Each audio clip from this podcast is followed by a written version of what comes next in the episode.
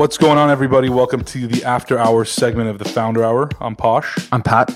Uh, and today we got a little bit of a special episode, uh, mainly because for those who don't know, Pat and I are both of Armenian descent. And, you know, if you haven't been following on social media or just, you know, or just haven't heard yet, uh, there's a huge conflict in, or, you know, I guess you could call it war in Miran. We can go into that in a bit. Uh, in Artsakh, which is a neighboring country to Armenia, you know, where Armenians live and govern and have for hundreds of years. Uh, and as a result, several Armenians have died and people are losing their homes, uh, you know, and this is mainly because of, you know, Turkey and Azerbaijan and, you know, them joining forces to really try to continue the Armenian genocide is what it seems like. And so it's a lot, it's very disheartening for us as Armenians. And that's why we wanted to do this segment and get a little bit of background. And today we're joined by Mihran Toumajan, uh, who is uh, a part of the Armenian Assembly. Miran, I would want for you to introduce yourself a little bit so people know why we're even sitting down with you as almost a subject matter expert here. Uh, and then we'll just have a nice conversation about things that are going on, the background of what's happening, what's currently happening, and what can be done to hopefully resolve this as soon as possible. Well, Posh and Pat, thank you very much for having me on. Um, it's an honor to be on your show. Uh, been following you guys for a couple years now, um, and uh, you know, unfortunately, it's over such dire circumstances in the Armenian homeland uh, right. uh, that that uh, I, I, have the honor to be on your show. But uh, um, uh, it's important for this message to get to get through to your followers, your large your large base of followers. Um, first and foremost, I, I, I serve as the Western Region Director of the Armenian Assembly of America. Uh, we're a nationwide, nonpartisan, nonprofit advocacy organization headquartered in Washington, D.C., founded in 1972, uh, with regional offices in Yerevan, Armenia, and also here in the greater Los Angeles area. Uh, and I manage the, the Western office, uh, basically uh, advocacy and outreach west of the Mississippi River mm-hmm. for the most part. But focus has been on the large California community, certainly, um, and a few of our neighboring states like Arizona, Nevada, Washington State. Um, you know, we, we we've had some successes uh, over the over the past couple years, uh, and notably uh, the the fi- you know uh, uh, something that we've been fighting for several several decades, and that's the Armenian Genocide Resolution, and of course, late October uh, of 2019, and and in December of 2019, back to back, the House of Representatives overwhelmingly passed the Armenian Genocide Resolution as and and reaffirmed the U.S. U.S.'s um, noble history of coming to the aid of Armenians uh, in a time of need.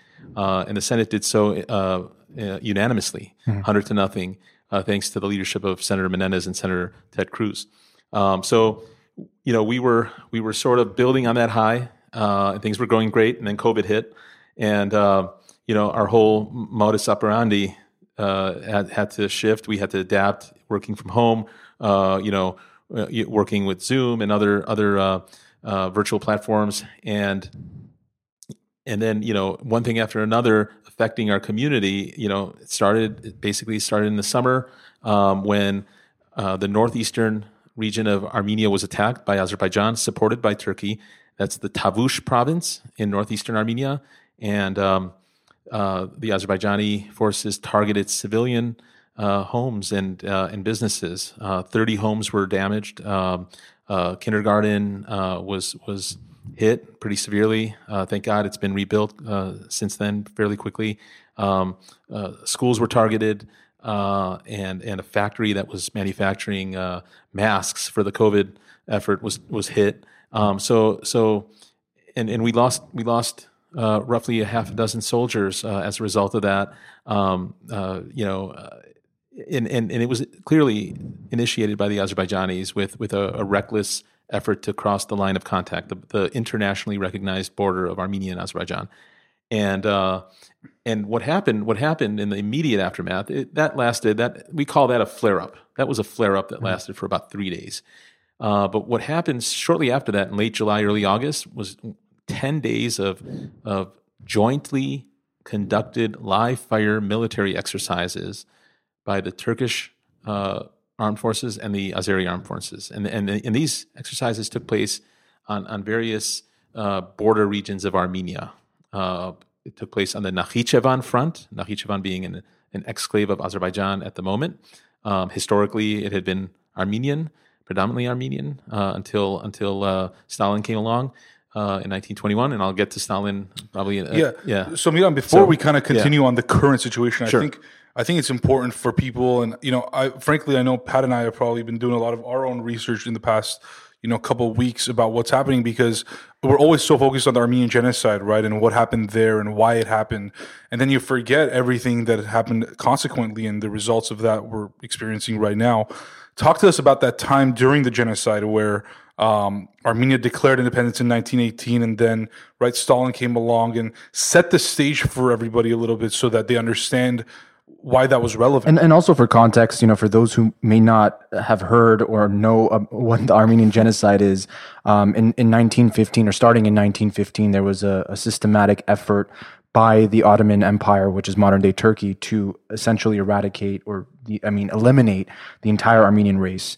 Um, and uh, and so that started in 1915, and one and a half million Armenians uh, were pulled out of their homes, murdered in cold blood, and uh, you know nothing essentially was done about it. And uh, you know, obviously, many everyone has heard about the Holocaust um, happening with with uh, Hitler, and you know he's famously quoted as saying, you know, who after all remembers the genocide of the Armenians. And so this is sort of what happens when you know the the perpetrators uh, don't face the consequences of their actions, and so we're we're seeing also the result of that now after 105 years.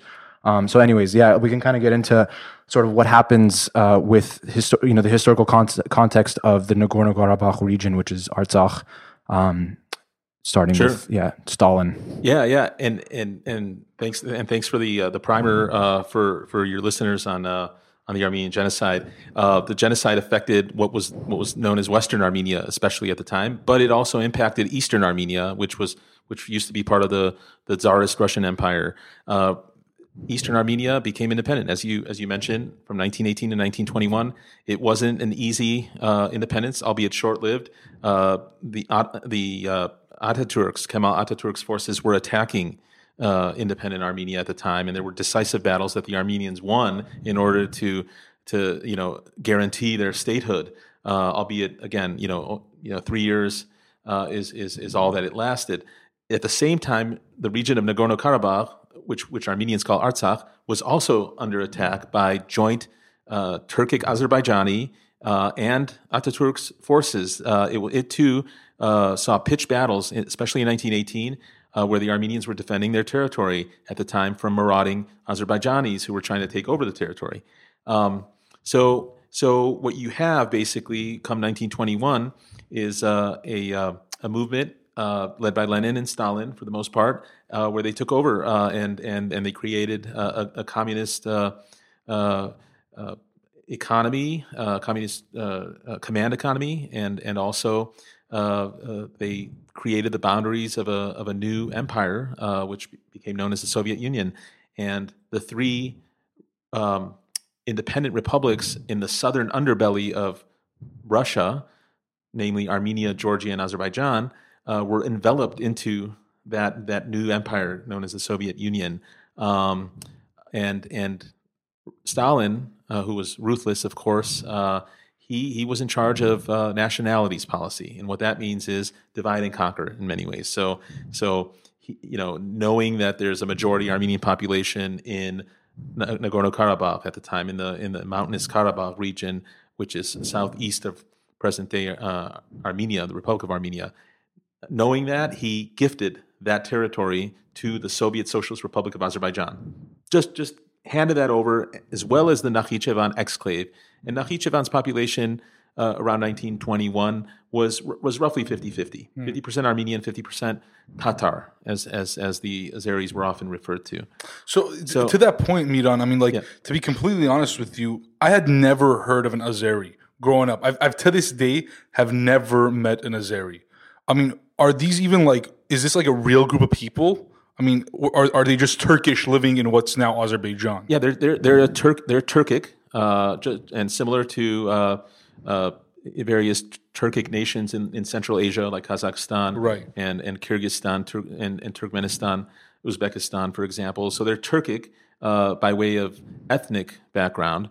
In Azerbaijan, um, uh, they uh, in the independent era, uh, they they were followers of of Shiite Islam, and and so they had a connection with in, with respect to their faith more to Iran Than to than Turkey. to Turkey. Um, and and there there is a sizable and, and was historically also a sizable Azer, Azerbaijani uh, community in Iran in in the Persian Empire. Um, and uh, and they and they're and they're still there. They have a presence in in especially in the northern part of Iran, uh, around the Tabriz uh, region. Um, but but Azerbaijan as a as a state, um, you know, was was uh, incarnated in 1918. Um, and So same time as Armenia's first independence. same time as, as yeah, but although the difference is Armenia has had a, a history of uh, you know there you know Kings. greater Armenia, lesser Armenia kingdoms Right. uh, dating back to even before the age of, of Christ, uh, and and and Meli- and Melikdoms, uh, which are princely families, especially in, in the region of Mountainous Karabakh, Nagorno Karabakh, where you have you've had uh, centuries of, of meliks, princes, ru- ruling uh, the territory there, and and and also uh, defending the territory from from various uh, onslaughts from Tamerlane, uh, from uh, and, and you know Genghis Khan and, and others uh, from the from Central Asia who were who were marauding and and uh, you know pillaging and raping uh, whatever they can get their hands on, um, and and Armenia was in the crossroads of of their onslaught uh, to the west. Um, so so it's a uh, Nagorno Karabakh uh, was an Armenian majority autonomous district during the Soviet Union, and and during the, the seventy years of the Soviet Union, the Armenian population uh, ended up dwindling from from ninety five percent at the beginning of the Soviet era to roughly seventy five percent uh, in the late eighties. And in the late eighties, uh, thanks to uh, General Secretary Gorbachev, um, you know, he introduced these two new concepts, glasnost and perestroika, openness and restructuring. So um, he basically uh, gave license to people to to live uh, more freely, Right. to express themselves more freely, uh, and and and and a lot of uh, of the of the Soviet states took advantage of that. Certainly in Armenia, there were movements, uh, uh, an environmental movement in 1987, which then um, transformed itself into Miatsum, the movement of unity with Nagorno Karabakh in 19 in 1988, 1987, 88, and um, what we saw as a result of that movement was a harsh reaction in Azerbaijan with the Sumgait pogroms committed against Armenians in um, February 1988, followed by the Kirovabad pogroms again, again targeting Armenians um, in a very large city in Azerbaijan, and, and then uh, the the Baku pogroms uh, in January 1990, um, and that was the last straw for Armenians in Azerbaijan proper, a community that had really contributed to the uh, the wealth and the diversity of Azerbaijan during the Soviet era, um, which had transformed the oil industry because of uh, you know folks like Gulbenkian, for example, um, Calouste Gulbenkian, who had uh, enormous stakes in Caspian Sea oil um, at the dawn of the 20th century. You, what you have is a is a base of professionals, engineers uh, working in the oil industry who were who were Armenian, and and some of them have an, had ancestors in Nagorno Karabakh. They ended up for for work purposes moving in the Soviet era to Baku uh, to, to uh, for gainful employment.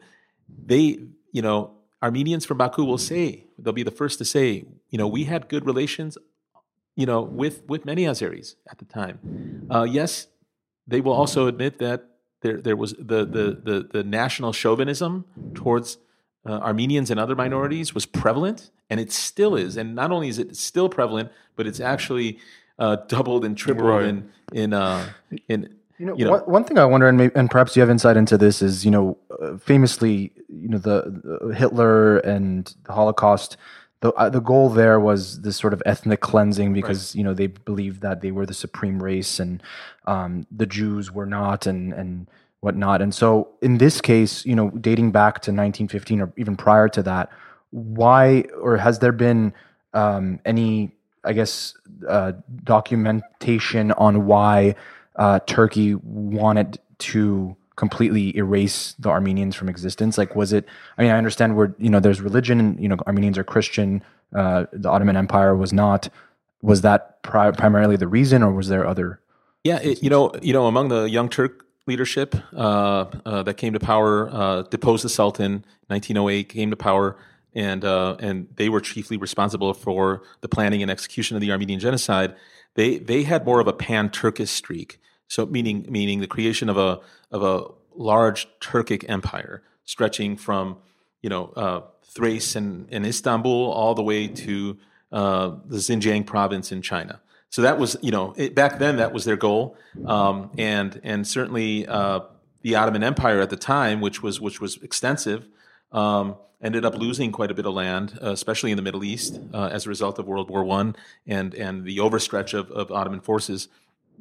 Uh, but but that didn't preclude certainly uh, the Young Turks uh, and their henchmen um, from from you know carrying out a, a, a, an, their intent, which was to destroy the Armenian race on, on, on its territory. And they, and they succeeded in the sense that, um, you know, the, the survivors, the orphans, uh, the women who survived, uh, you know, mir- miraculously ended up in the Syrian desert, uh, were taken up by, by noble, uh, you know, families for the most part. Um, uh, some were taken in, taken in by uh, sheikdoms and tribes, uh, and then our, and Armenians certainly made an effort to go and find the orphans, mm-hmm. to find uh, the women who were taken in as uh, as as uh, you know in a harem, for example. Right. So so when when things sort of you know came to a, a, a normalcy, if you will, in, in the 1930s, for example. And so from 1915 to 1930, Near East Relief, which was mm-hmm. U.S. mandated, Congress mandated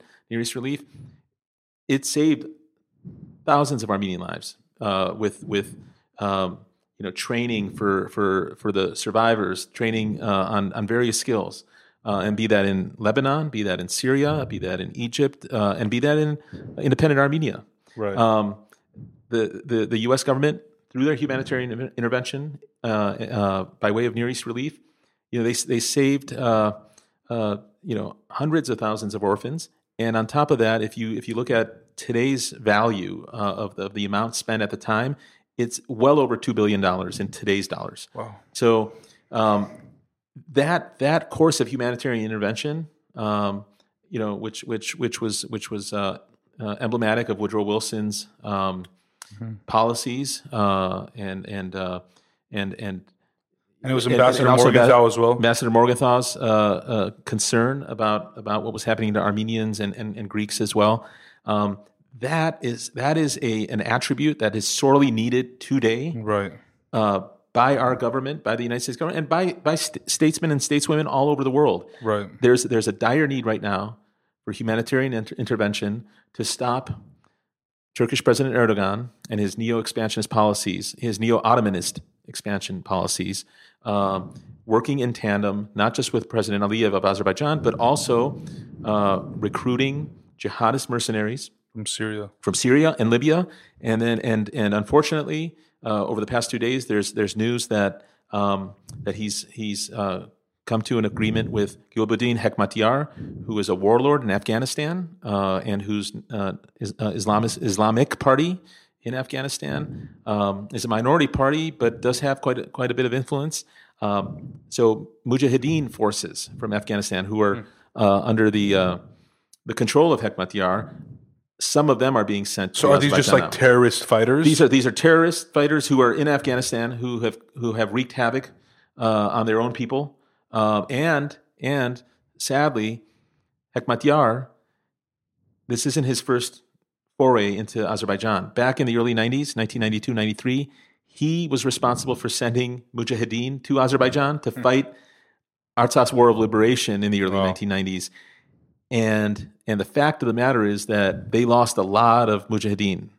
Um, they, they weren't familiar with the terrain, right. and, and many of them got sent back in body bags. I recall a story by the former national security advisor of Armenia, who was advisor to President Der at the time, Gerard Libaridian. Liberidian, I recall, said that he got on a flight um, uh, to Kabul, and they got him to wherever the warlord was staying, Hekmatyar, and he negotiated with, with the warlord and his advisors on ending the Mujahideen's involvement with the Azeri forces, and at the same time, I recall vividly Libaridian saying that the Armenians had um, some of the deceased mujahideen in their in their possession because they they were killed on the Armenian side of what was the border at the time, Right. the shifting border, and uh, and Libaridian promised them, if you end this, we will you know we'll do everything possible to put you know send to send these deceased soldiers back so they can have a proper burial, and uh, and that that actually was uh, was very much appreciated that that diplomacy That level of honor. and that level of honor very much appreciated. They pulled out.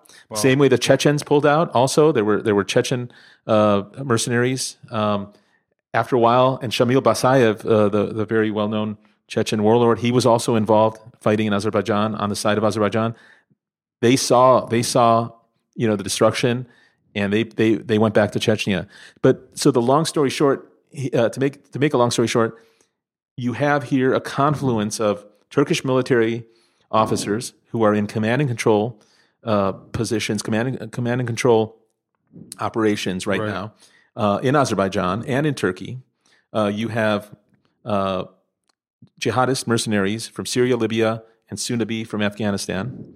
You also have, uh, according to, to uh, unverifiable reports, uh, but but they've come out already since yesterday, uh, battle hardened former Al Qaeda in the Levant uh, terrorists who who later became known as the Al Nusra Front and now go by the term Tahrir al Sham. You have those forces also in Azerbaijan. So you have, you know, Jeez. the, the the the scum of the earth all all gathered in Azerbaijan, and and and that that behooves the question: Is Azerbaijan even using its own forces, its its own men? Yeah, and that was another question that you know I had written down is like, you know, you have all these people coming in from everywhere, right? And you know, for the record, you know, on a bit of a positive note, like the I always say the genocide wasn't completed; it didn't succeed. Yes, we lost millions of people, but we've survived, right? We're what nearly 10 million plus Armenians around the entire world. Right, seven million in diaspora and Right. roughly three million in Armenian Artsakh combined. Right. But the problem is, you know, you just said those numbers is a majority of our Armenians aren't in Armenia, right? They're in places like France, Lebanon, Syria, Russia. Iran, Russia, right?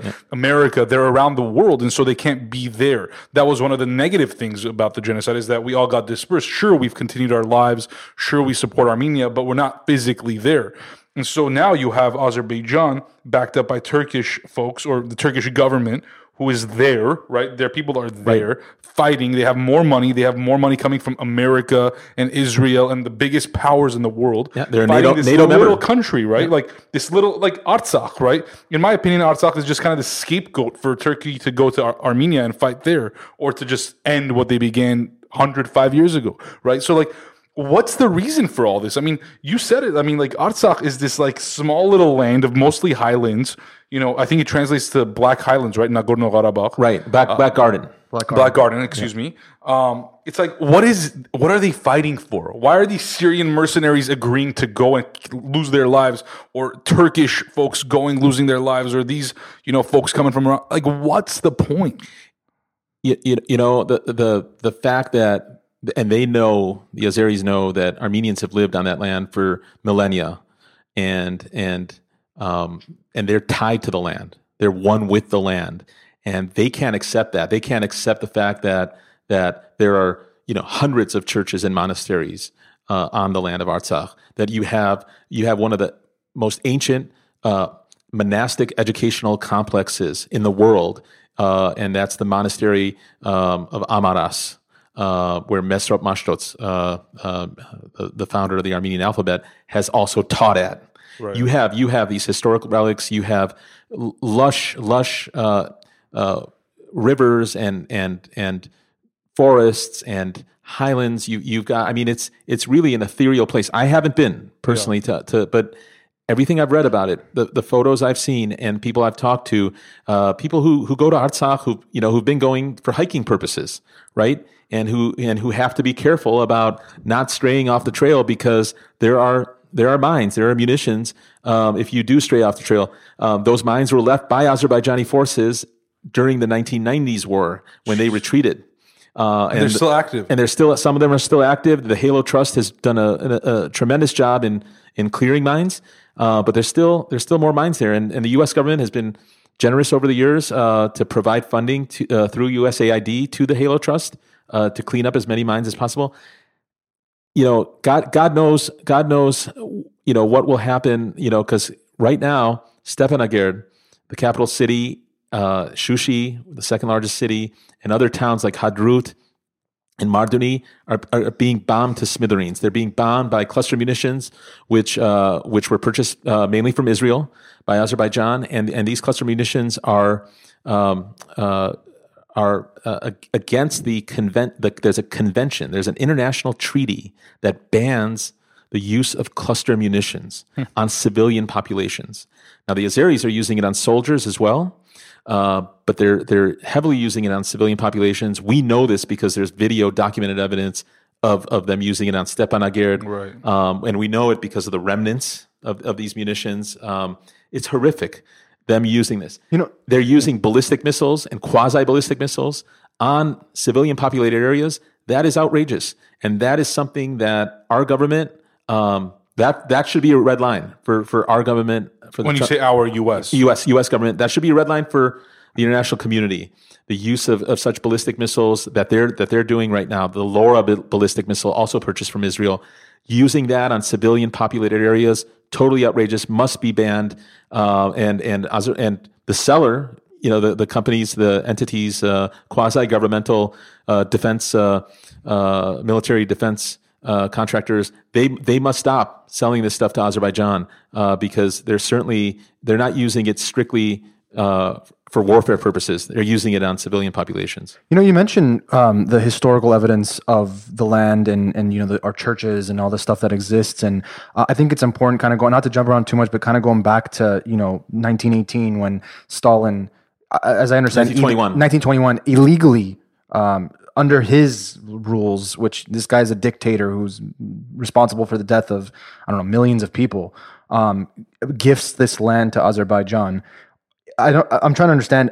Are they trying to say that that is the reason why this land is theirs, or Absolutely. are they trying to say that historically? Absolutely, that that for them, that's their argument. That this was right, right, and and never mind that you know you've got one of the world's you know history's worst dictators imaginable doing that deed. Oh, you know, uh, he did it. We accepted, and and therefore, right. it's it's it's over. It's final, and and you know you are you have usurped you Armenians. That's their argument. You've usurped our territory, our land. You know, despite the fact that um, in you know over time in the 1930s, Nagorno Karabakh, uh, the Nagorno Karabakh Autonomous Oblast or Autonomous Region, was actually recognized by the Soviet authorities. It became an autonomous region within the borders of Soviet Azerbaijan.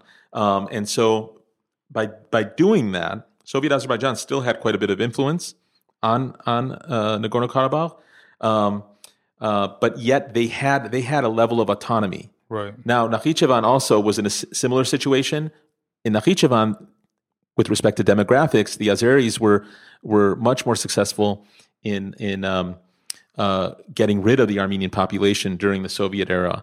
In Artsakh, they weren't they weren't able to do so uh, as successfully. What was 95% Armenian uh, when the Soviet Union was formed ended up being 75% at the end. Like I said uh, a few minutes ago, so so they they tried they tried to Turkify that region to to make it majority Turkic Azerbaijani, and they they failed. And um, and now what they're trying to do is pure and, and simple ethnic cleansing. You know why isn't Armenia, I mean, or why didn't Armenia just take Artsakh under its country? Why isn't it just one country? Yeah, I mean that was that was the slogan at the time, Miatsum, right? Unity. Uh, that was the slogan of the Armenian uh, national movement back in the late '80s and early '90s. Um, that that was the will of the people. Diplomatically, you know, Ar- Armenia became independent um, just like Artsakh mm-hmm. uh, in 1991. Artsakh held a referendum for its own independence, which which was pursuant to the uh, to the Soviet constitution at the time. So they did everything in a legal in a legal manner. Uh, they held a nationwide referendum. Majority of the people said, "Yes, we want independence. We want independence, not, not from from the Soviet, Soviet Union. Union. Yes, we want independence from the Soviet Union." Um, and and so, be, but but that precipitated the 1991 war with Azerbaijan. So mm. as soon as that happened, you know, Azerbaijan started attacking, and that war lasted until 1994. A ceasefire was signed, uh, and the and the signers were Armenia, Artsakh, and Azerbaijan. Three signers Right. on, on the ceasefire agreement. Ceasefire has been, you know, tenuous since 1994. Uh, the Azerbaijanis violate the ceasefire, and they've been violating it for many, many years. They violate it at the border by sniping, by by shooting at Who enforces the ceasefire? The OSCE Minsk Group enforces it. OSCE Minsk Group consists of three co-chairs: the United States, Russia, and France. Um, and they have a they have an observer mission uh, that that goes to the border, uh, goes to both the Armenia Azerbaijan internationally recognized border, but also the the Artsakh Azerbaijan border. They've been doing it for years. The only thing is they don't have enough human power uh, in the in the OSCE. And so my question is, Yeah. where is the UN in all this? Yeah, well, the UN, the UN actually has, yeah, the UN has not been, uh, the UN platform has not been favorable for Armenians over the years on on the Nagorno Karabakh question. Uh, the Azeris were uh, were able to um muster support from uh, uh, seasoned Turkish diplomats uh, and and other co-religionists uh, to to get um, four uh, anti-Armenian resolutions uh, approved uh, by the UN General Assembly Whose president is Turkish? The current yes the current uh, president of the general of the general assembly is is uh, ethnically a, a, a turk um, and uh, yeah and that but that's a you know there's a limited Great timing. yeah the time the timing couldn't couldn't be couldn't be better for them um, but but the, you know what to to the uh, credit of uh, General Secretary uh, Guterres, uh, you know he's come out forcefully, uh, and he came out, you know, when COVID started, he came out and he he let the world know, you know, now's the time for unity, um, and we should not we should not be uh, uh, allowing for any you know skirmishes, flare ups, or wars from taking place. Now, uh, this is the worst time that, that that anything like that can happen. And and what do we see? We see the July flare up, the July uh, 2020 flare up in Tavush, uh, started by Azerbaijan, supported by Turkey. Now we're seeing this massive war, this massive attack, again initiated by Azerbaijan uh, with with Turkish military officers in command and control, uh, you know, uh, responsibilities. And do you think it's, I mean, just a coincidence that it happened at this time in the middle of a global It's- it's not- pandemic? it's the U.S. is going yeah. through an election. It's like, this was clearly well planned, uh, and and and it's fair to say that it was it was it was likely planned before July. Even Uh, the July the July attack on Tavush was was planned. I there's there's little doubt of that. Planned with Turkish and Azeri forces testing the Republic of Armenia, testing that that section of the Republic of Armenia, the Tavush section. Uh, and then the, the next step of that, which was the joint live fire exercises on various parts of Armenia's border, that was well planned. That was that was that was the desired outcome um, and uh, of of the July flare up, and then that that ex, those exercises precipitated this war. Why?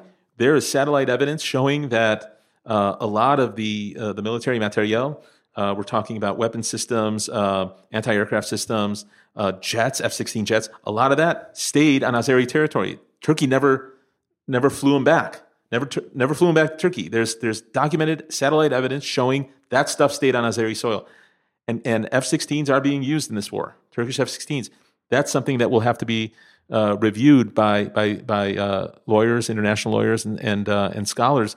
Uh, Geoffrey and- Robertson, I'm sure, is going to be on it soon. yeah, he came out with a great, great op-ed the other day in the Australian uh, newspaper, uh, defending the rights to the basic human rights of Armenians in Artsakh, um, uh, their right to you know life, liberty, and the pursuit of happiness, something that we here in the U.S. cherish, uh, something that the Artsakhtsis, people of Artsakh, uh, have always cherished, um, and yet, and yet, you know, uh, with impunity, Turkey and Azerbaijan are trying to prevent.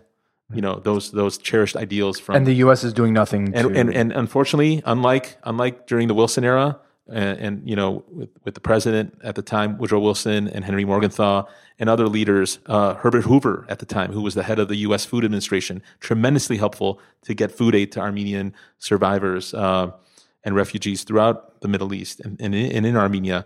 Uh, later became president. Um, you know, those were those were statesmen. They came through. They came through for a, a, a vulnerable minority um, and not just for Armenians, Greeks, Assyrians, Maronites. A lot of people were were suffering at the time at, uh, because of uh, Ottoman dispossession uh, from their homelands. But now we're looking for for that leadership, and and you know what do we have? We have an isolationist foreign policy, right? Uh, America first, and and I'm not I'm not discouraging that. I'm not downplaying it, but you know you could walk and chew gum at the same time. You could you could be very very much you know America first. Let's you know let's build our you know roadways and infrastructure. Let's you know let's you know work on work on reducing you know the cost of pharmaceuticals. Let's you know let's let's reform our uh, our uh, you know criminal justice system. All that's great, right? Great. Let's keep taxes low. Right. Fantastic. But it doesn't you mean know what? ignore everything else yeah, that's going but on don't ignore what's happening in the world, and certainly don't.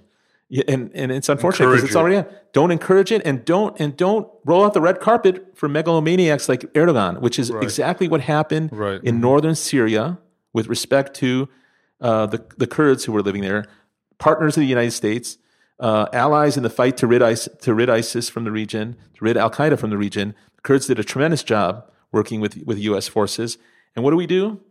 We basically abandon them by rolling out the red carpet for Erdogan to to make a military incursion Right. into two provinces in Syria, Idlib province and the region of Afrin. You know, talk And about that's where they're that's where they're recruiting these jihadists from. Right. Talk about this guy for a second. I mean, Erdogan, right? I mean, most people might have not heard of Azerbaijan or Artsakh for more than that, right? Maybe not even Armenia. Hopefully, at this point, you know, our listeners have heard of Armenia. They live in the United States. They've probably met an Armenian. But everyone knows Turkey, right? Everyone knows where Turkey is, who the leadership is. Talk about Erdogan, right? This guy who's a self-proclaimed president, but is more so Caliph. Self-proclaimed right, caliph. Right, exactly. But you know, a few months ago, and I don't remember exactly, but he literally said that he's going to continue what his ancestors began. Right? Talk to us about that situation and how this fight, this war, is truly the re- is is truly because Turkey wants it to happen, not Azerbaijan, not Afghanistan and the people there, not ISIS, but Turkey.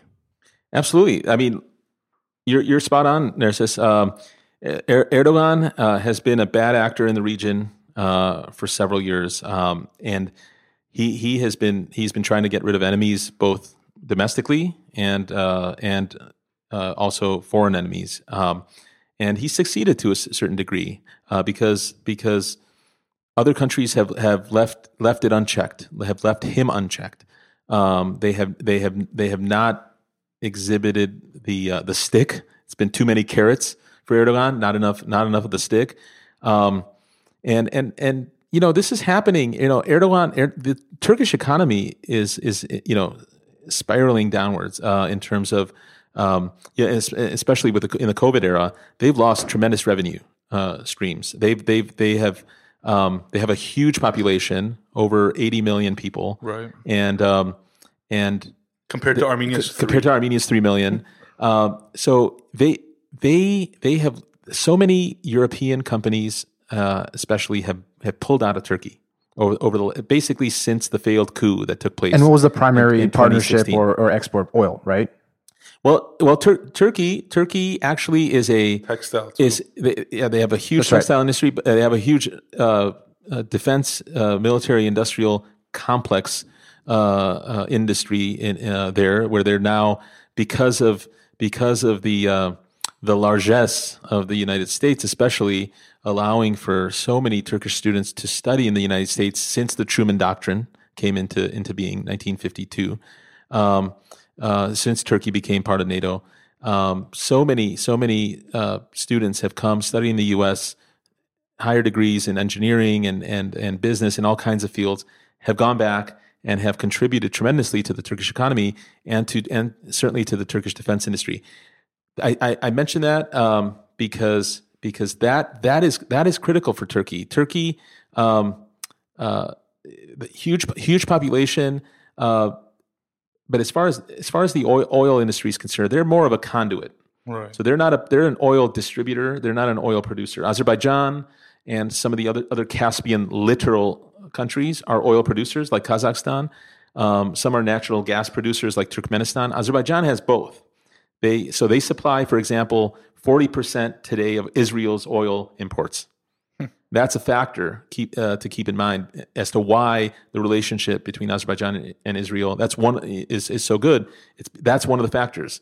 Uh, Israel gets to sell billions of dollars worth of of drones uh, and and cluster munitions, uh, ballistic missiles uh, to Azerbaijan. At the same time, Azerbaijan, you know, uh, has a, a, very good market there um, uh, for its oil.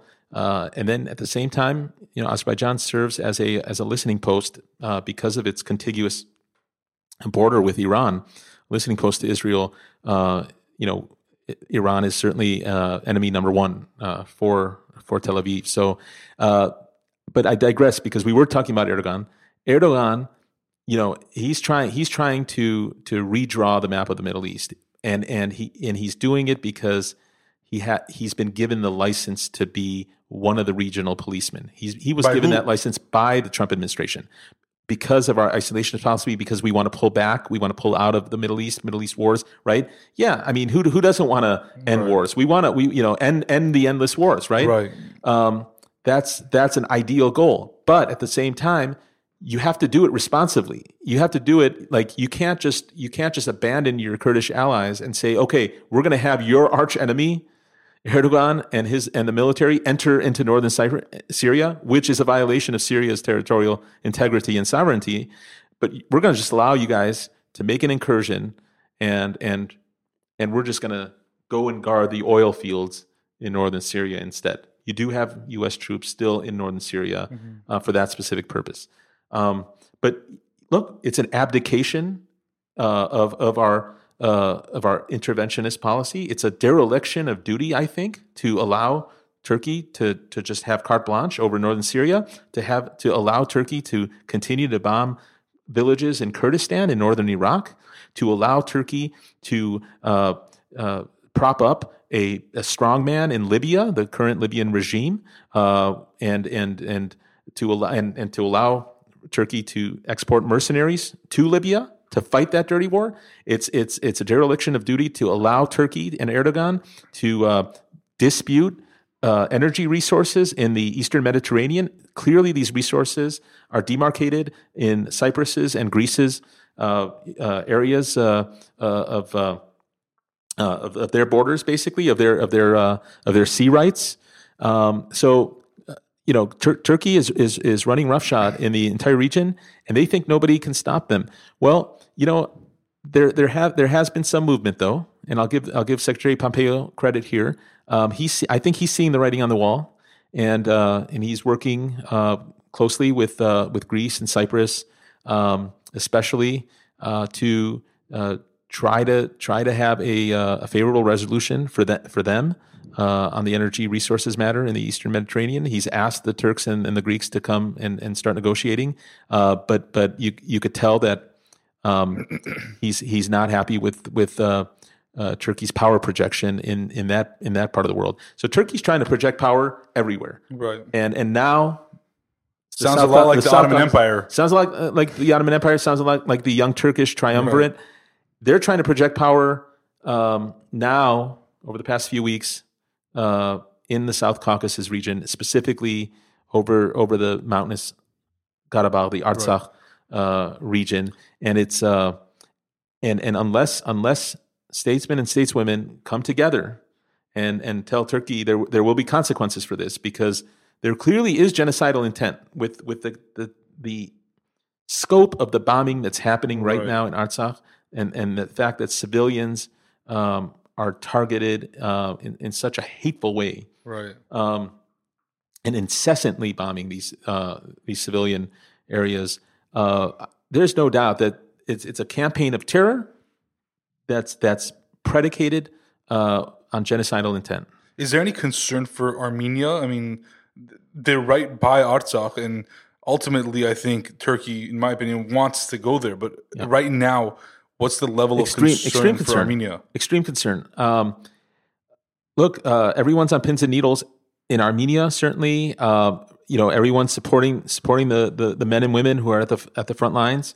Um, there's no question about that. You could see you could see it uh, this week when Prime Minister Pashinyan uh, called for uh, uh, the the the young men um, who had who had just completed their two year compulsory service in in the military when he called uh, that uh, class, that class who had just completed it, and that included his own son, to uh, to head to the front.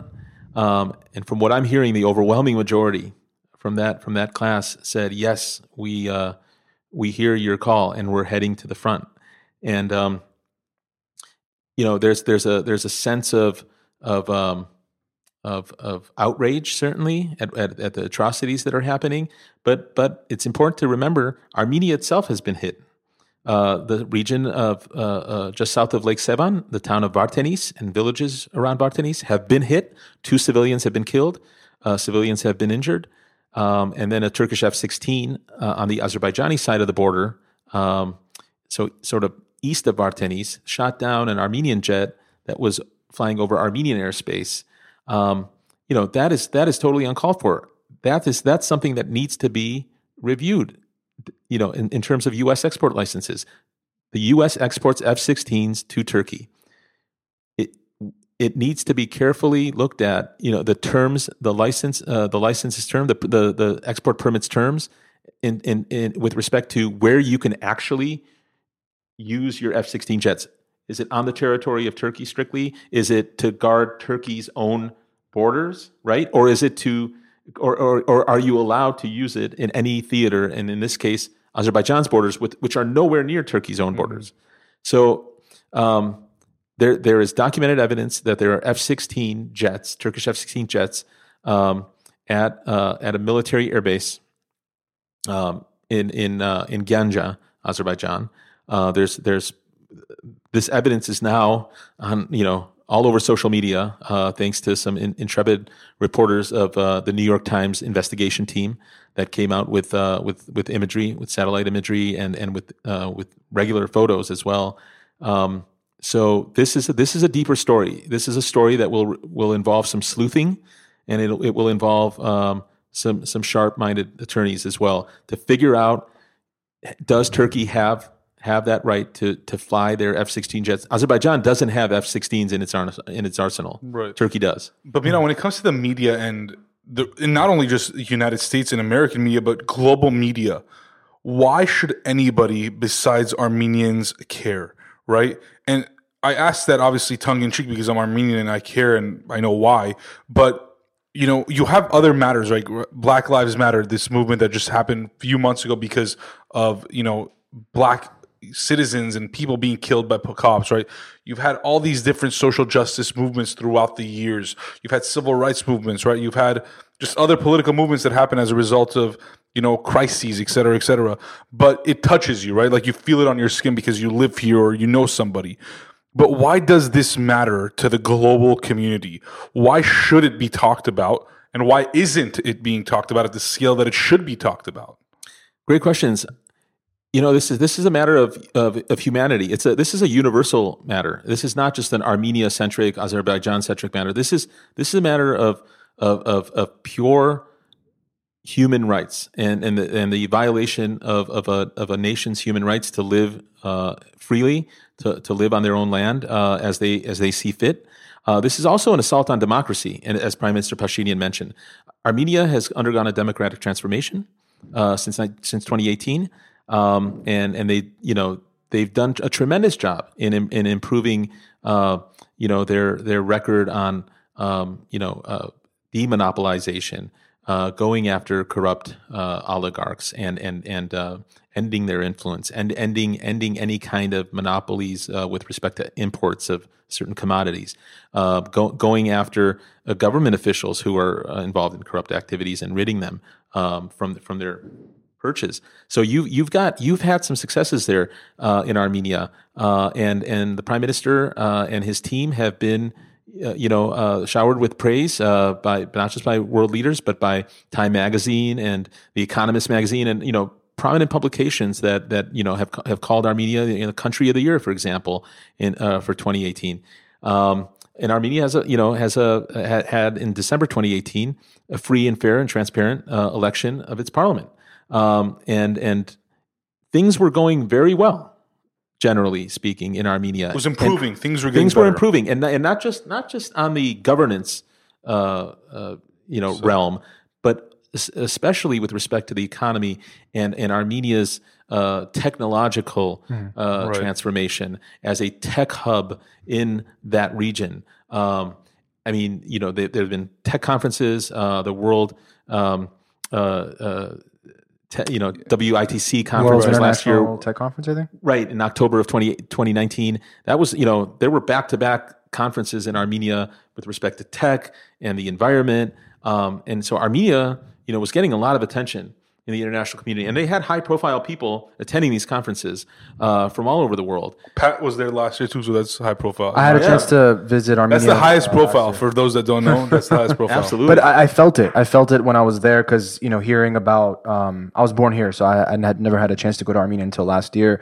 um, and you know, just kind of hearing about uh, how things were from the government to just kind of the whole nature of the state, um, and how things changed when you know, um, like you said, like these people in power that were corrupt were you know um, left office, and uh, I mean, you just felt the that the. I don't know the light when you were there. You saw, energy. you, you felt the energy. positive energy, positive vibes. 100%. Um, you know, you- you- and, and and and it's not just the tech sector.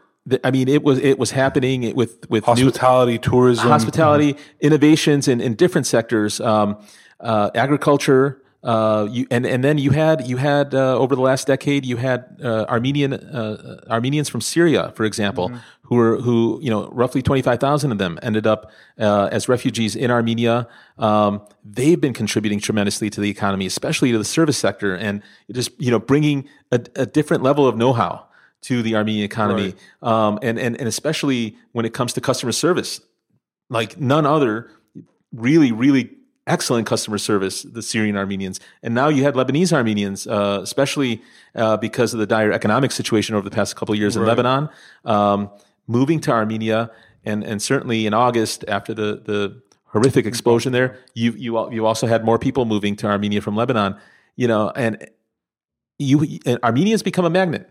Armenia's become a magnet um, for for various various uh, interests and sectors. Right. And believe you me, our adversaries, Armenia's adversaries, have been noticing that. They've been noticing the attention Armenia's getting, the attention they're getting in the media. Forbes magazine for a while was publishing an Armenia related article like for several weeks in a row. There was something, at least one thing Armenia related, and it had to do with, you know, an invention or a new innovation.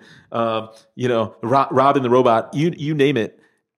I mean, Armenia was and, and continues to be uh, very highly regarded um, in in the in the you know in the commercial in various commercial and, and tech uh, industries. And aside But- from yeah, aside from there being essentially a war on land, which I use that term loosely because it's not really a war when it's like a David and Goliath situation where there's, you know, uh, 150,000 people in that region being protected by its neighboring country, um, Armenia, Right. which has 3 million people against 100, 100 people. Yeah. well, including Yeah. Turkey, 100 million Turkey people, Azerbaijan, yeah, Almost roughly, 100 roughly hundred. 100 million. Yeah, But, and, but, and, but and the jihadists now on top of that. on, on top of that. And They so, literally don't give a shit about dying. and so, but aside from that, that's literally why they're called jihadists. there's also a cyber war going on right now where um, the the the information that's being spread like we've seen in the last week several high profile celebrities post about what's going on Cardi and B, then Cardi Elton- B Elton Elton John. John, and then The take the, Yeah. Nas. well well the thing is Nas today but then take down those posts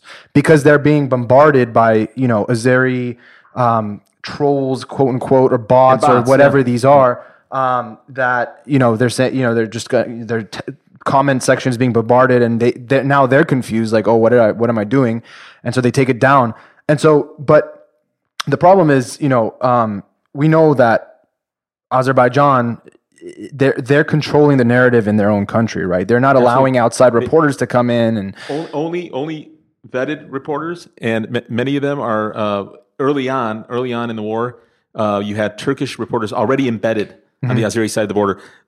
Uh, TRT, uh, which is one of the major government-run uh, broadcasters in Turkey, they actually had coverage within the first hour that the war started. I mean, they the knew guy- it was happening. yeah, they knew. I mean, everything that was all part of the part of the planning. Um, but but you know, over time, they've allowed uh, certain certain uh, reporters uh, from from international media, like France Twenty Four, for example. France Twenty Four in the early days of, of the war, and I say early days, I mean we're in like, the a like the ago. twelfth day. Yeah. But France Twenty Four was giving extremely positive Armenian coverage, and and something must have happened where the you know Azeris and Turks probably ganged up on on the on the uh, the producers and the management of France 24 and said, "Hey, you know what? Um, you know, send someone send someone here and report from our side of the border." Um, and God knows what kind of promises were made to them as well. Who knows? Um, But you know, and so so you know that's what they did. They they got France 24 to come and, and cover from their side. Um, and and now there's this there's this false equivocation now between the Goliaths, right, that you mentioned, Pat, and and the Davids. In this case, the the Armenians of Artsakh and and of Armenia are the Davids. Uh, and you know there there there there cannot be any equivocation here because Armenians are in a defensive position. They're trying to defend their territory. They're not they're not trying to take over new territory. That's not part of the game plan. Right. Um, the Azeris, they're all about offense, offense, uh, and destruction. And and and and and they're they they're to the extent where they're destroying Shushi, which to them also has symbolism. Which is the Amazing land that symbolism. they're claiming is theirs. R- Shu- Shushi is the cultural capital of, of Artsakh. For Armenians, it's the cultural capital, has always been. For Az- Azerbaijanis, in the Soviet era, Shushi was one of their, one of their cultural capitals. They had a, a tremendous uh, um, interests, and, and, and a lot of Azeris actually in Karabakh during the Soviet era lived in, in Shushi. Um, and, and guess what? Last few days, you know, as if Stepanakert not enough, the capital is not enough. They're bombarding Shushi like none other. I, I don't get it. Do they want to destroy everything and then like claim the land and rebuild on? Claim, yeah, I, I suppose claim the land, uh, and and God knows what, what they want to do with it. Um, it's it's uh, well, we know we know they want to they want to do what they successfully did in Nakhichevan, and and that was rid the Armenian population first, and then um, you know the this an amazing cemetery w- with thousands of Armenian cross stones um, in in uh, Julfa, um, right across the river from Iran. Uh, they did a scorched earth policy. The Azeri government and mil- military. There was not a single khachkar, not a single cross stone left erect. Everything was was removed, and, and we're talking about uh, you know people's graves there. You know the khachkar was is on top of a grave, so they've removed everything, and that's now a military staging ground.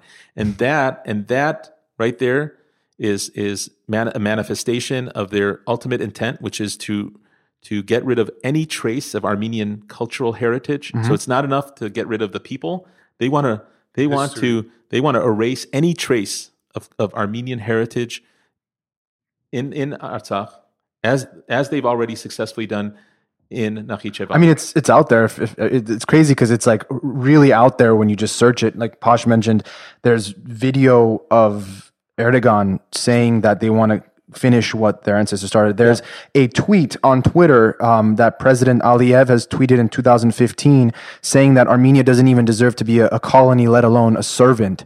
Like, i what what more do you want? What more do you want? Is, is and, and and actually that uh, you know that kind of that kind of um, of talk and it's coming from the top down um, that that you know totally racist chauvinist type of of uh, of um, sentiment towards Armenians that is actually being taught at a young age to Azerbaijanis Right. as young as kindergartners are taught to hate Armenians. There's documented video evidence of that. Um, and, and, and, you know, my organization, the Armenian Assembly of America, uh, and many, many Armenian groups, we've presented that to the U.S. government that, look, this is happening right now in the 21st century. This kind of education of youth, this should not be happening anywhere. You know, we should, we should be, you know, kindergartners should be learning, you know, uh, how to tie their shoes and, and, and, and, and new songs and, you know, how to, how to, you know, write ABC. They should not be learning that, you know, your enemy for your entire life. Mm-hmm. It's sad you would think people. the advent of the internet and social media and, and something that brings the whole world closer together would help that cause, but it's it's actually I mean they're they're completely just completely like cutting it off inside the region so they don't have access to that information. You're, you're right. They've and and and tellingly, they've cut off uh, from the start of the war. They cut off Facebook and um, I think he only kept Twitter. and they kept they kept Twitter. They cut off Facebook, Instagram, TikTok, uh, and uh, and Twitter. But Twitter, Twitter was left because they could control the narrative. they there. could control. The, they could try to control the narrative, and, and also, according to some reports that I read, uh, there are there are uh, Twitter troll factories in Russia, um, which I'm not you know, surprised. Which you know they, they'll they'll be happy to serve Right. any anyone who's paying them well, Right. and Azerbaijan certainly has the revenue to do so. Mihran, you know, for me, I, I've been thinking a lot about a lot of things, obviously, but one of the things I've been thinking about is the fact that, you know, for almost a century, you know, as the Armenian diasporans, we focused a lot on genocide recognition. And, you know, especially in the United States, because the United States is almost like a moral leader for the rest of the world.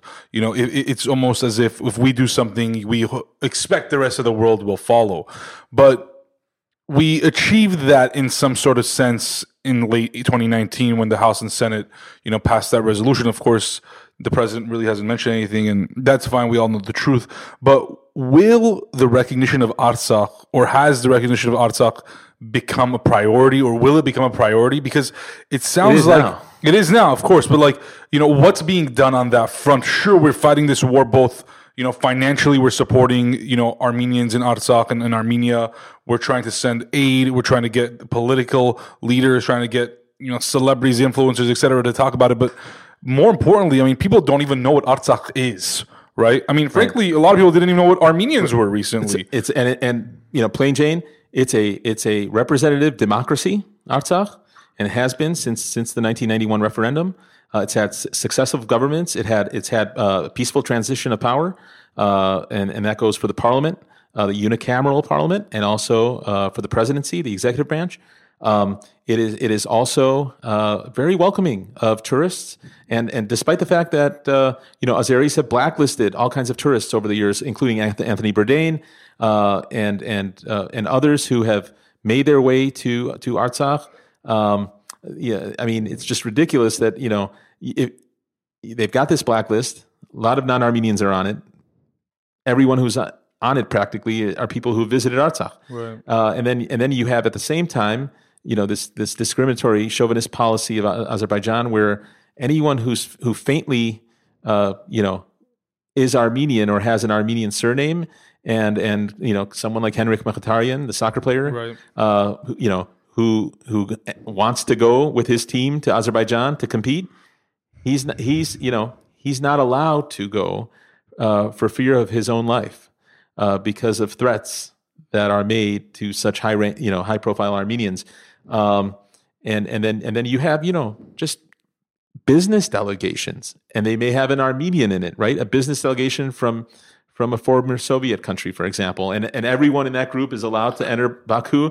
And that person is stuck at the airport and has to go back on the next flight. I mean, it's that What- kind. It's It's that, almost as if they're living in like 1902. I mean, like, I mean, it's like we're in 2020. Well, also an, another telling sign is that I've seen very high profile people um, come out again, like not I'm saying profile, high profile, like Turkish people and Azeri people come out against their own government and their own people, which I don't you don't see from Armenians. I mean, it's the total opposite. It's like you want if you if if if you're critical of it, it's because you just want something that's better for the country. But for example, someone like Enes Kanter, who's the basketball player, has been very vocal about um, you know how evil um, Erdogan is, and Yes. he's suffered from he that and his family. Yes, he and his family have suffered from that too. And so, I, I mean, it's just a very telling sign when you know someone um, gains some sort of notoriety um, from those countries and then just speaks out because they have a platform where otherwise they're just sort of brainwashed in the country and are scared or afraid to speak out because they don't have a platform.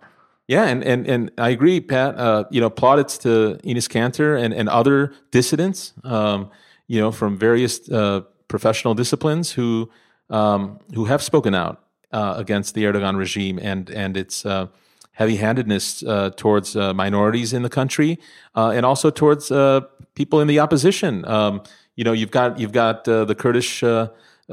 Mainly Kurdish de- Democratic Party, the the HDP, um, and you know the Erdogan regime has you know you know on trumped up charges have has you know uh, incarcerated many of their of their leaders, and Garo Paylan, the Armenian member of parliament, is is also part of the HDP, uh, and his I mean. I fear for his life. I, you know, his his life is in danger. They're trying to right now. The the Turkish prosecutor's office in Ankara is trying to strip his immunity, his parliamentary immunity, so that they can literally go after him like they did with Hrant Dink. Um, so uh, there's definitely, uh, you know, in terms of uh, in in terms of Turkey as an autocracy, it's it's it's certainly becoming a lot worse uh, under Erdogan, and um, I think ultimately his goal his goal is to uh, to survive uh, through 1922. Uh, I'm sorry, through 2022, because that will be the year of the hundredth anniversary of the Turk of the Turkish Republic. And I think at the end of the day, he wants to be at the helm at the time uh, to tell his people that look, look, look where we have reached over the past century. Right? They, you know, the the notion that you know they uh, they meaning the powers that be back in in the early 1900s uh, tried to you know you know uh, dissolve the Ottoman Empire and, Right. and were successful in, to a certain extent.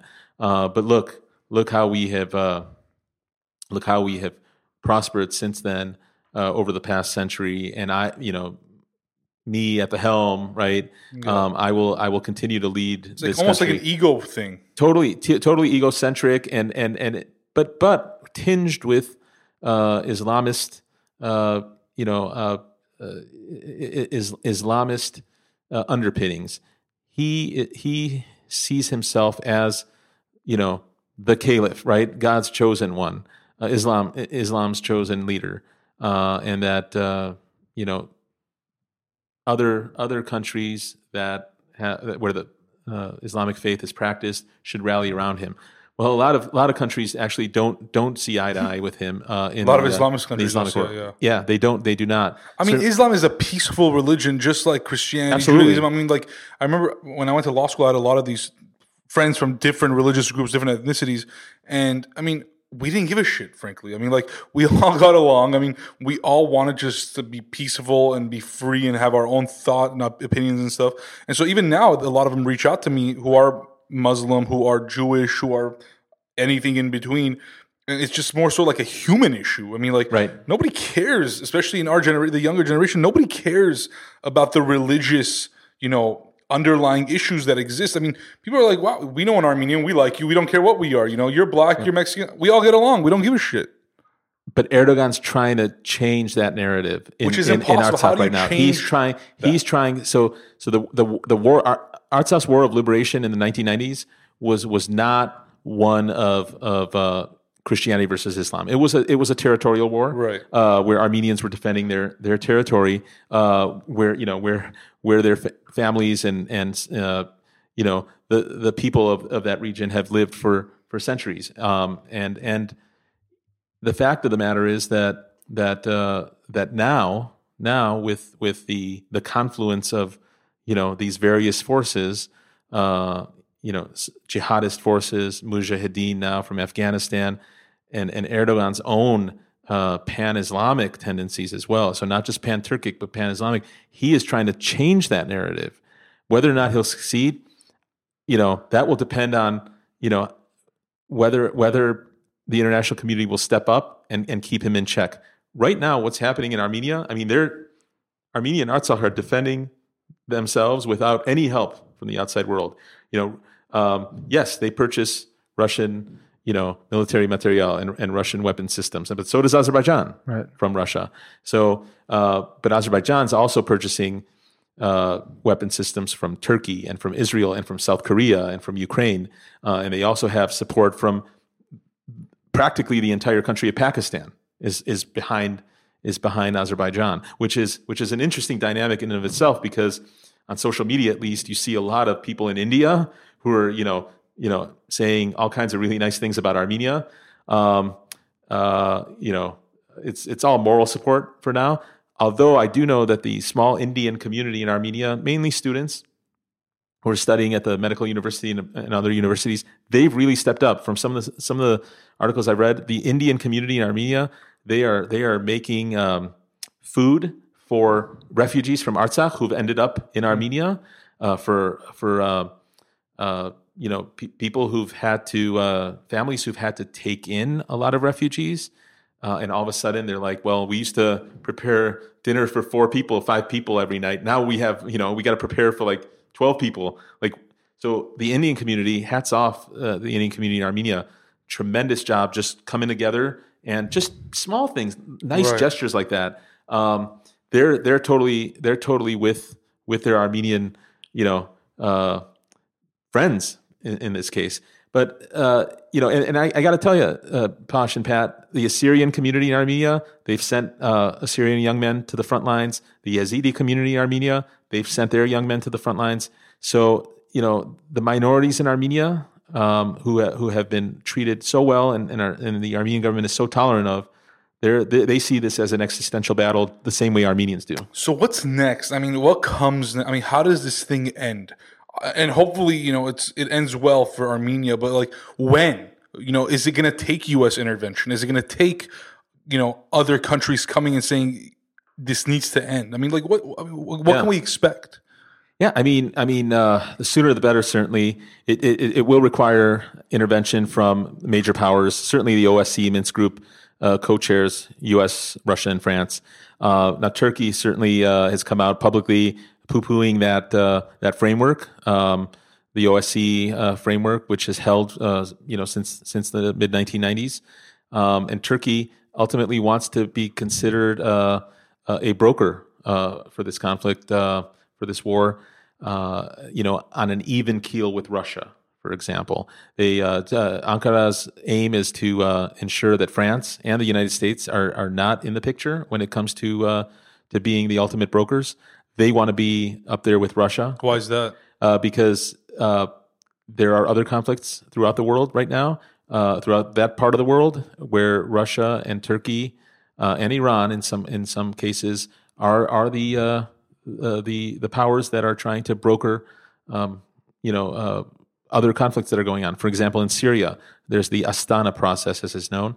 Um, you know, t- Turkey and Russia and Iran are the the main players uh, when it comes to trying to to bring the the various Syrian sides to the negotiating table to hammer out a, a final binding peace. And and certainly the Syrian people deserve that.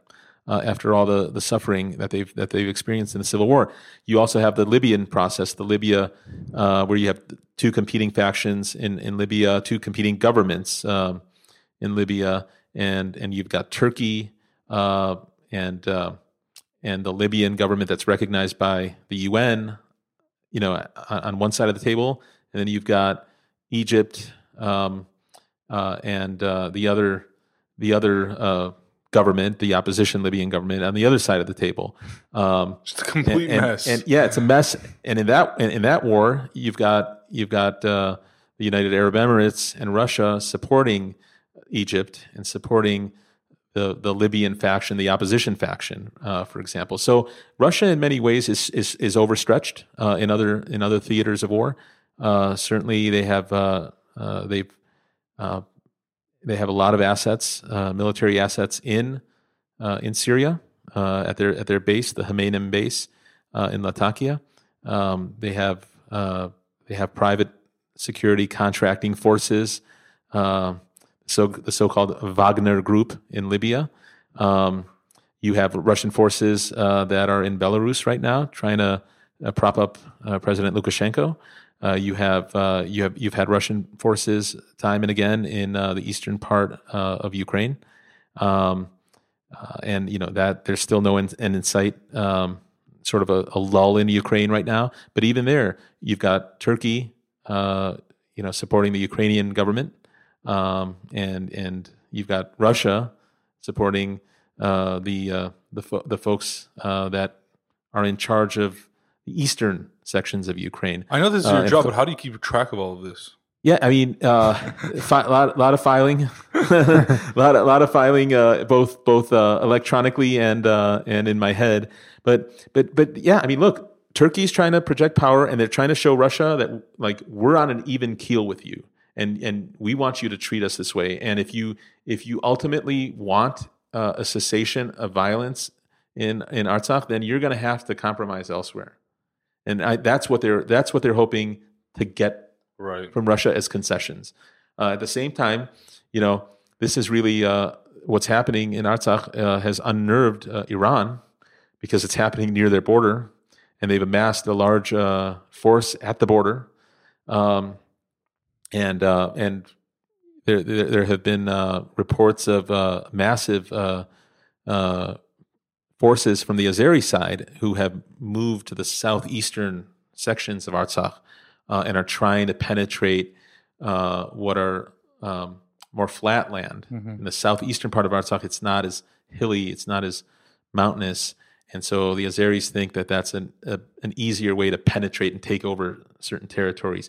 talking about the Jebrail Fizuli area, very close to the Iranian border. They're literally with the with the with the amount of force that they've that they've uh, sent that way. They're literally egging on Armenian forces to uh, to uh, try to repel uh, their this massive Azeri led force by um, you know for example you know using using uh, you know artillery that uh, you know could err and end up on the Iranian side of the border. That's certainly something that Armenians have to be mindful of.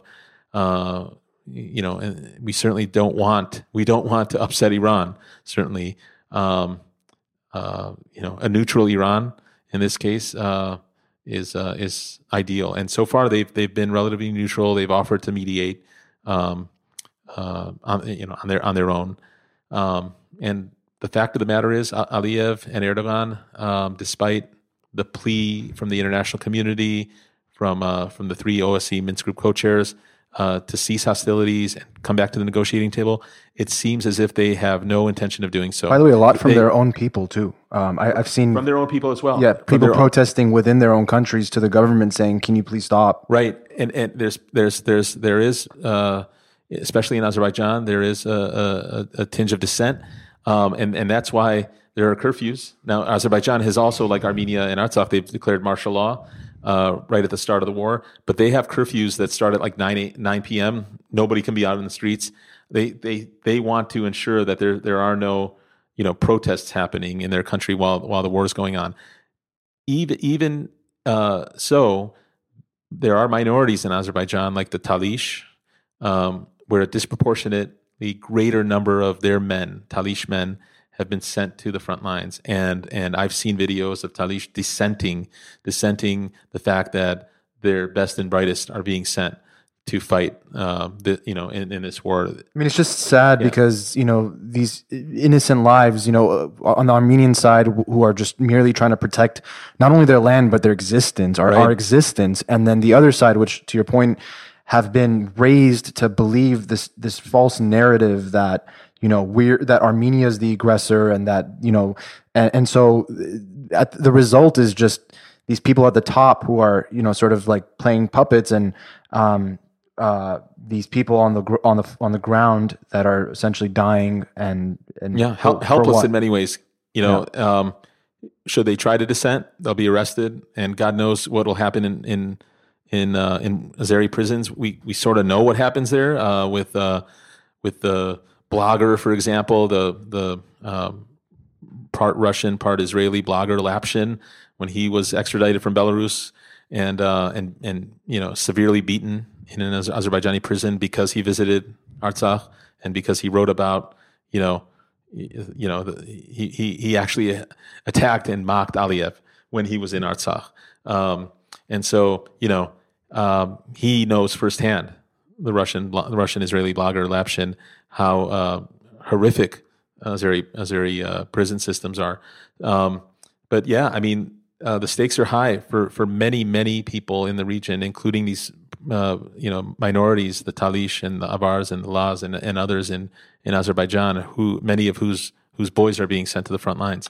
So I'm sure we could talk for Yeah. more hours, but you know, just to start wrapping things up, um, you know, this is the first time really that we've ever discussed any sort of issue like this on our podcast in the three years that we've been, um, you know, doing this, you know, doing this project, the Founder Hour, and for the most part, we interview founders and business people, and you know, we hear their stories and their journeys, but you know, there are times, especially in a time like this, where when our own people and our own existence is, you know, being threatened, you know, we had to just do something. and also the, the the fact that we're such a small group of people that you know we felt compelled that we need to amplify our voices and share it with the larger community because it is a matter of human rights and and we can't do it alone. rights. I mean, Yes. we, I mean, we want, we need right, like we need non-Armenians to be a part of this discussion. Absolutely. right. And like you know what I've seen in the community, you know, ever since the start, you know, you mentioned 12, 13 days ago, is a lot of non-Armenians who have been reaching out to both of us, to a lot of other Armenians. Asking what's going on, right? Like it's tough to ask them for money from the get go, but it's like they need to know what's going on, and that requires us to know what's And you know what? We on. we, right. we we encourage. You know, this is one discussion, but we encourage people to do their own research and go out there because the, the evidence is out there. You just have to search for it. Right. Um. So so this is yeah. And it's not hard because because for example, there there are independent war correspondents uh, and also you know some that are tied to um, the major media publications uh, in the U.S. and Europe uh, that are that are embedded now uh, in Artsakh. They were they were in Stepanakert and and actually felt the shelling Stepanakert. I know Ani Yukar from Ani Yukar- Vice. Yeah, Ani Yukar we from were- Vice was there, and and she and her She's team flee, just right? pulled out. Yeah. they just they they- just yesterday. Um, she she pulled out. I, th- I believe they're in Armenia now. Vice issued some uh, some some photographs uh, earlier today um, uh, about what they saw in Stepanakert. So you know, follow Vice, follow Vox. Vox came out with a really good article today. Um, follow uh, you know the. Uh, PBS NewsHour, which is going to have a report. Um, they had a journalist embedded. Um, I heard the uh, LA Times is going. I'm not sure if that's LA Times, yeah. Uh, so th- that's good news because the, their coverage has been very poor. Yep. Um, uh, to say The the, LA Times has been poor in many things. yeah, I, I, I mean, look, their their their foreign their foreign correspondent Laura King. Um, it was just just uh, it, it was it was not responsible journalism. Right. Uh, and and it's, it's welcome news that two I heard two reporters for the LA Times are being uh, you know sent to Yerevan and, and will be taken to the you know taken to Stepanakert Right. and, and, and elsewhere where where hopefully it's relatively safe to report from. Um, and uh, and issue more accurate reports of what's ha- actually happening on the ground. Uh, this the false Another- equivocation um, is just it's it's uh it's it's it's a it's a matter of um, journalistic ethics. All of a sudden, you know, this is this is not this is not a time to be wholly objective, uh, where you know two sides of the story kind of thing. It, this is not the, this is not Another good piece of content I, I watched was actually in February, right right before this all happened, was when Prime Minister Pashinyan and President Aliyev actually sat down for a discussion uh, Right. in Germany. I think it was right. It was conference. it was a conference. Yeah, um, and that was really uh, interesting to to see them kind of talk about it. And, and I mean, just whoever sees it can can were- sense. they were ta- they were talking uh, past each other, Yeah. not at each other. Exactly. Or you know um, that. Yeah, I recommend that. That was the Munich conference back in. You're right. I think February. Mm-hmm. February. But but yeah, I mean, bottom line is by with the, with this incessant bombardment of civilian populated areas, Azerbaijan has forfeited its right to ever govern this territory. In my opinion, I mean, how how could you if you if if if if this territory is so sacred to them, right? Um, how could you just you know uh, destroy not just the people but the flora and the fauna and the infrastructure and the you know the, the the hydroelectric stations and the electric stations i mean how could you you know the bridges that that are built um, how could you just you know engage in such that- a scorched earth, scorched earth campaign if But that's really- exactly what it is. They don't care. And the only reason, in my opinion, they're in this fight, and the only reason Aliyev's in this fight is because Mr. Erdogan has told him that this is what we're going to do, right? I mean, Well, that also proves the point that it's not just about the land, but it's it's a, it's an attack against the people. Because if it was about the land, then the people living on the land would be living on the land. Like they're not. Sure. But you're killing the in, the civilians. You're terrorizing. You're terrorizing them. You're, the goal is for them to either die or to be forced to to flee.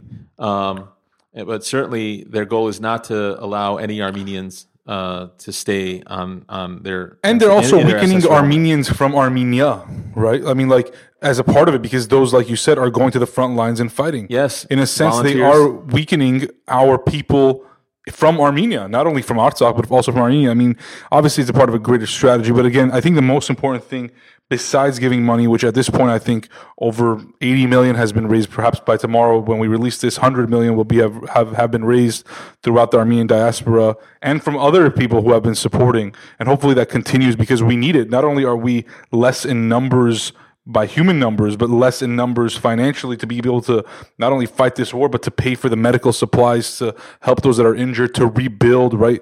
These are all important, and I think that the most important thing. I want to be careful too because it's not. It's like uh, we're not fighting the war. We're we're merely trying to protect ourselves. Right. Right. It's It's it's a matter of in a war. battle. In a war, Yes. though, like I mean, we're, we didn't perpetrate it. We are. We're, they started the war, and we're here just trying to figure out how to even defend ourselves with the limited resources. Right. Right. I think it's just important from the get go that people just educate themselves, and obviously this has a lot to do with our education system in general. This isn't a 2020 of you know October thing. This is forevermore or for, for all of time where we just don't know enough, right? You're talking about all these international issues and we don't study that unless you're like an international affairs like major in college and delve deeper and do like a PhD in it.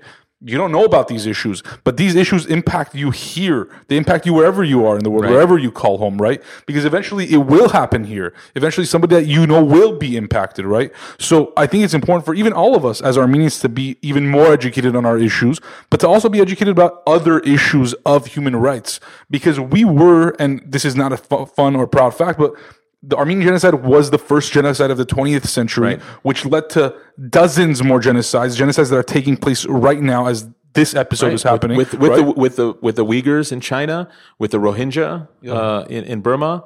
Um, you know, it's, hap- Rwanda. it's happening in uh, Darfur, it happened in Rwanda. Rwanda a few decades ago. It's happening in Sudan, um, South Sudan. I mean, it's it's uh, it's happening in various parts of the world, and and and you know the Ar- Ar- Armenians and and you know entities like the Aurora Prize for Awakening Humanity.